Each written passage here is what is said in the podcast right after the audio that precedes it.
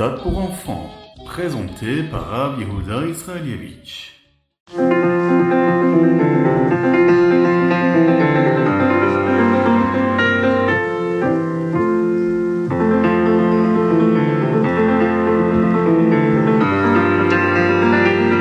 Pourquoi avons-nous besoin d'étudier la chassidoute de nos jours?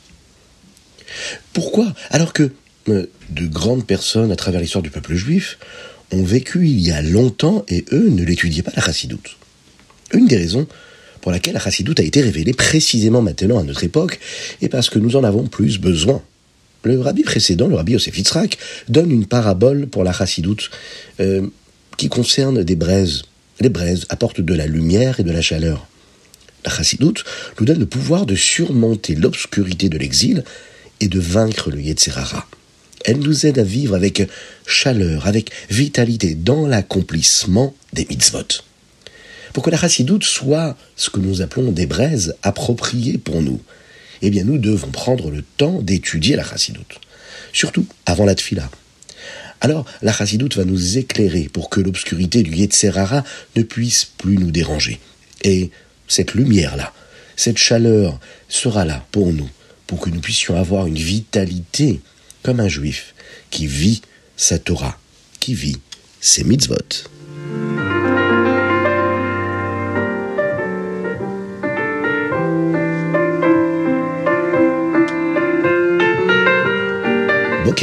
Bonjour à toutes et à tous, infiniment heureux de vous retrouver pour partager avec vous le Ritat du jour. Aujourd'hui, nous sommes le Yud Gimel qui se lève et Tafshin Pedalet. Nous sommes aujourd'hui le 13 qui se lève. 5783. J'espère que vous allez bien. Nous sommes le premier jour de la semaine, Yom Rishon. Et dans le roumage d'aujourd'hui, Yaakov Avinu se prépare à rencontrer Esav à nouveau. Il envoie des messagers pour parler à Esav. Mais lui, euh, Esav est toujours en colère. Alors Yaakov doit se préparer à lui faire face. Maintenant que Yaakov a fait la paix et qu'il a fini de traiter avec Lavan, il doit mettre en pensée à Esav. Il espérait que s'il envoyait un gentil message, Esav ne serait pas fâché contre lui. Yaakov a décidé d'envoyer des messagers pour parler à Esav. Il envoie des anges qui ressemblaient à des personnes. Donc, Esav ne pouvait pas leur faire de mal.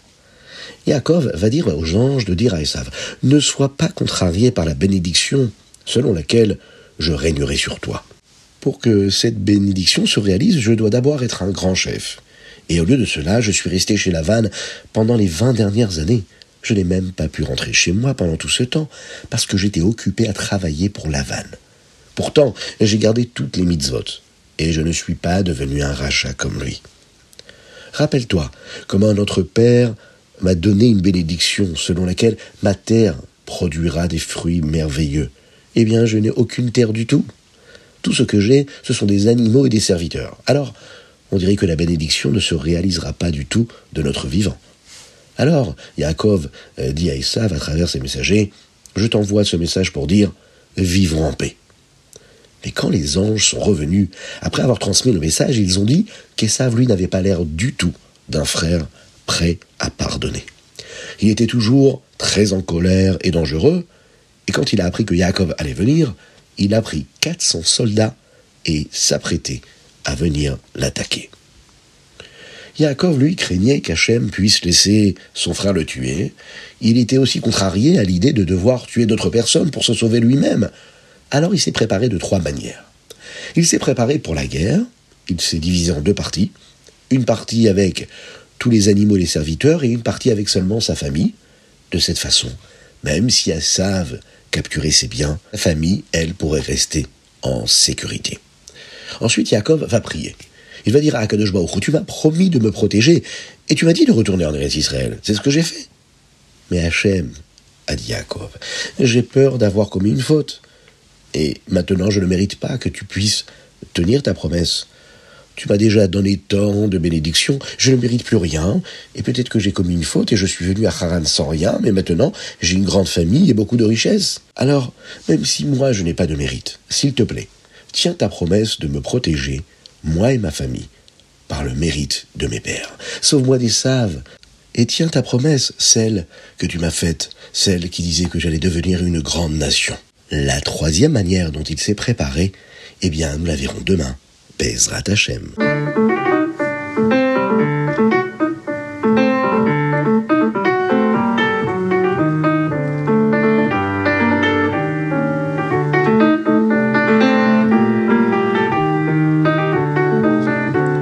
Passons tout de suite au Teilim du jour aujourd'hui et nous lisons du 69 au 71, c'est-à-dire du Samer Tet au Teilim à Inalef.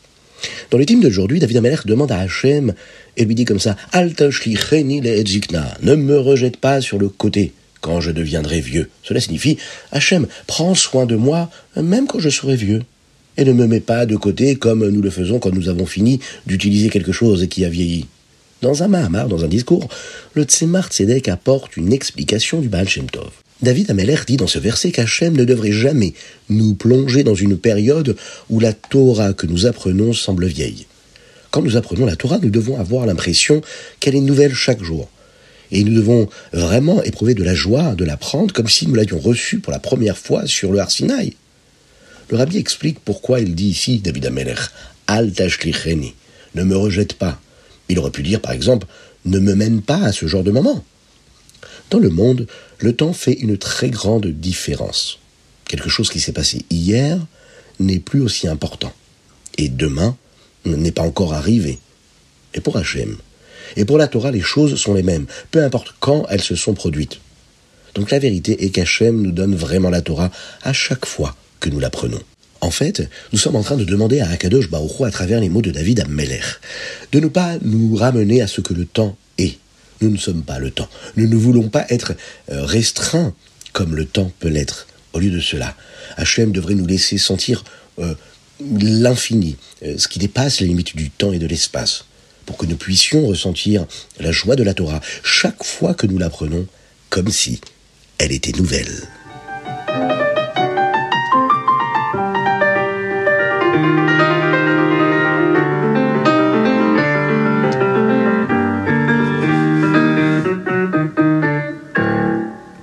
Tanya, Siman et toutes les halachot et tous les détails de la Torah parlent de choses euh, dont la question est de savoir est-ce que la Kdusha et la Klippa est là. Et souvent, elles sont mélangées. Lorsque nous apprenons une halacha sur quelque chose de pratique, même si nous ne l'avons pas réellement faite, c'est comme si nous avions nettoyé cette partie du monde en rejetant la partie Klippa, l'écorce négative qu'il y a. C'est ce qui s'appelle d'ailleurs le birour anitsutsot c'est-à-dire faire ce tri-là, le raffinement, trier les étincelles divines qui se trouvent, qui sont positives, ou celles qui sont, elles, du côté de l'impureté et de la clipa. Ça, c'est un travail très spécial pour la Neshama. Mais lorsque nous apprenons une halakha qui n'est pas pratique, alors il n'y a aucune partie du monde à nettoyer de cette clipa-là, de cette écorce négative, alors comment faisons-nous notre travail? Il faut savoir que dans les cieux, il y a ce que nous appelons des clipotes qui correspondent à chaque halakha qui parle de quelque chose d'interdit, d'assourd.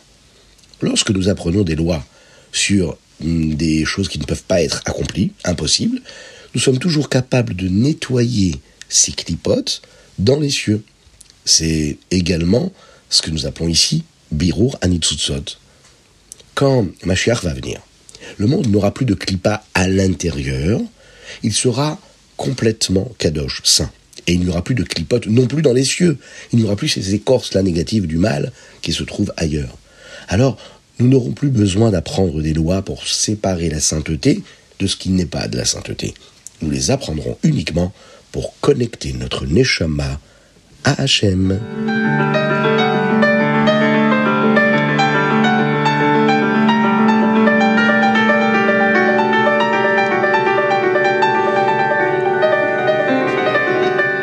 Passons tout de suite au Ayom Yom. Mais avant cela, avez-vous pensé à mettre une petite pièce dans la Tzedaka? Une petite pièce dans la Tzedaka et Mashiach arrivera. Le Ayom Yom, Yud Gimel, qui se lève.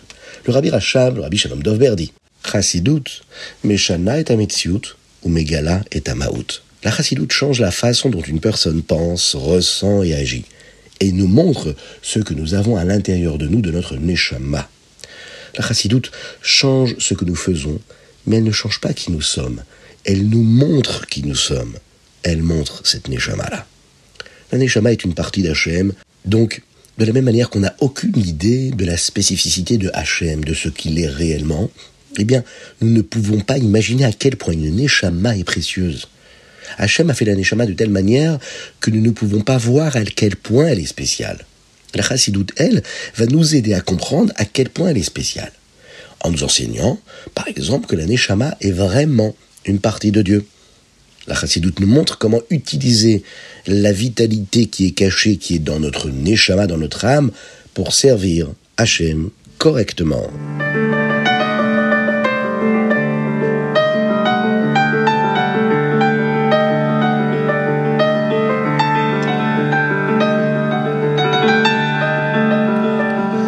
Nous passons au Rambam du jour. Dans le Rambam d'aujourd'hui, nous en apprenons davantage sur les Avot Atuma. Dans le Père Guimel, on nous enseigne euh, les questions qui concernent les oiseaux morts et comment ils rendent les choses tamées, interdites et impures. Dans le Père Dalet, le Rambam explique comment les insectes et ce qui rampe peut rendre quelque chose impur. Et dans le Pérec E, on nous enseigne les lois qui concernent la zéra, une sorte de liquide qui rend euh, les éléments qui sont touchés par elle tamés, impurs. C'était le Rita du jour. J'espère que vous avez passé un bon moment. Je vous invite à le partager avec vos amis, vos proches. Je vous invite à nous envoyer vos dédicaces sur ritat.fr ou sur le WhatsApp du 06 61 76 87 70. Je vous souhaite une excellente semaine. Shavua Tov à toutes et à tous. Que Dieu vous bénisse et qu'il vous protège, qu'il inonde votre existence de bonté, de grâce, de miséricorde, qu'il nous envoie que des bonnes nouvelles, qu'il nous envoie le Mashiach Tzidkenu Bekarov Mamash, qu'on puisse chanter et danser avec le Mashiach et le Beth Amikdash.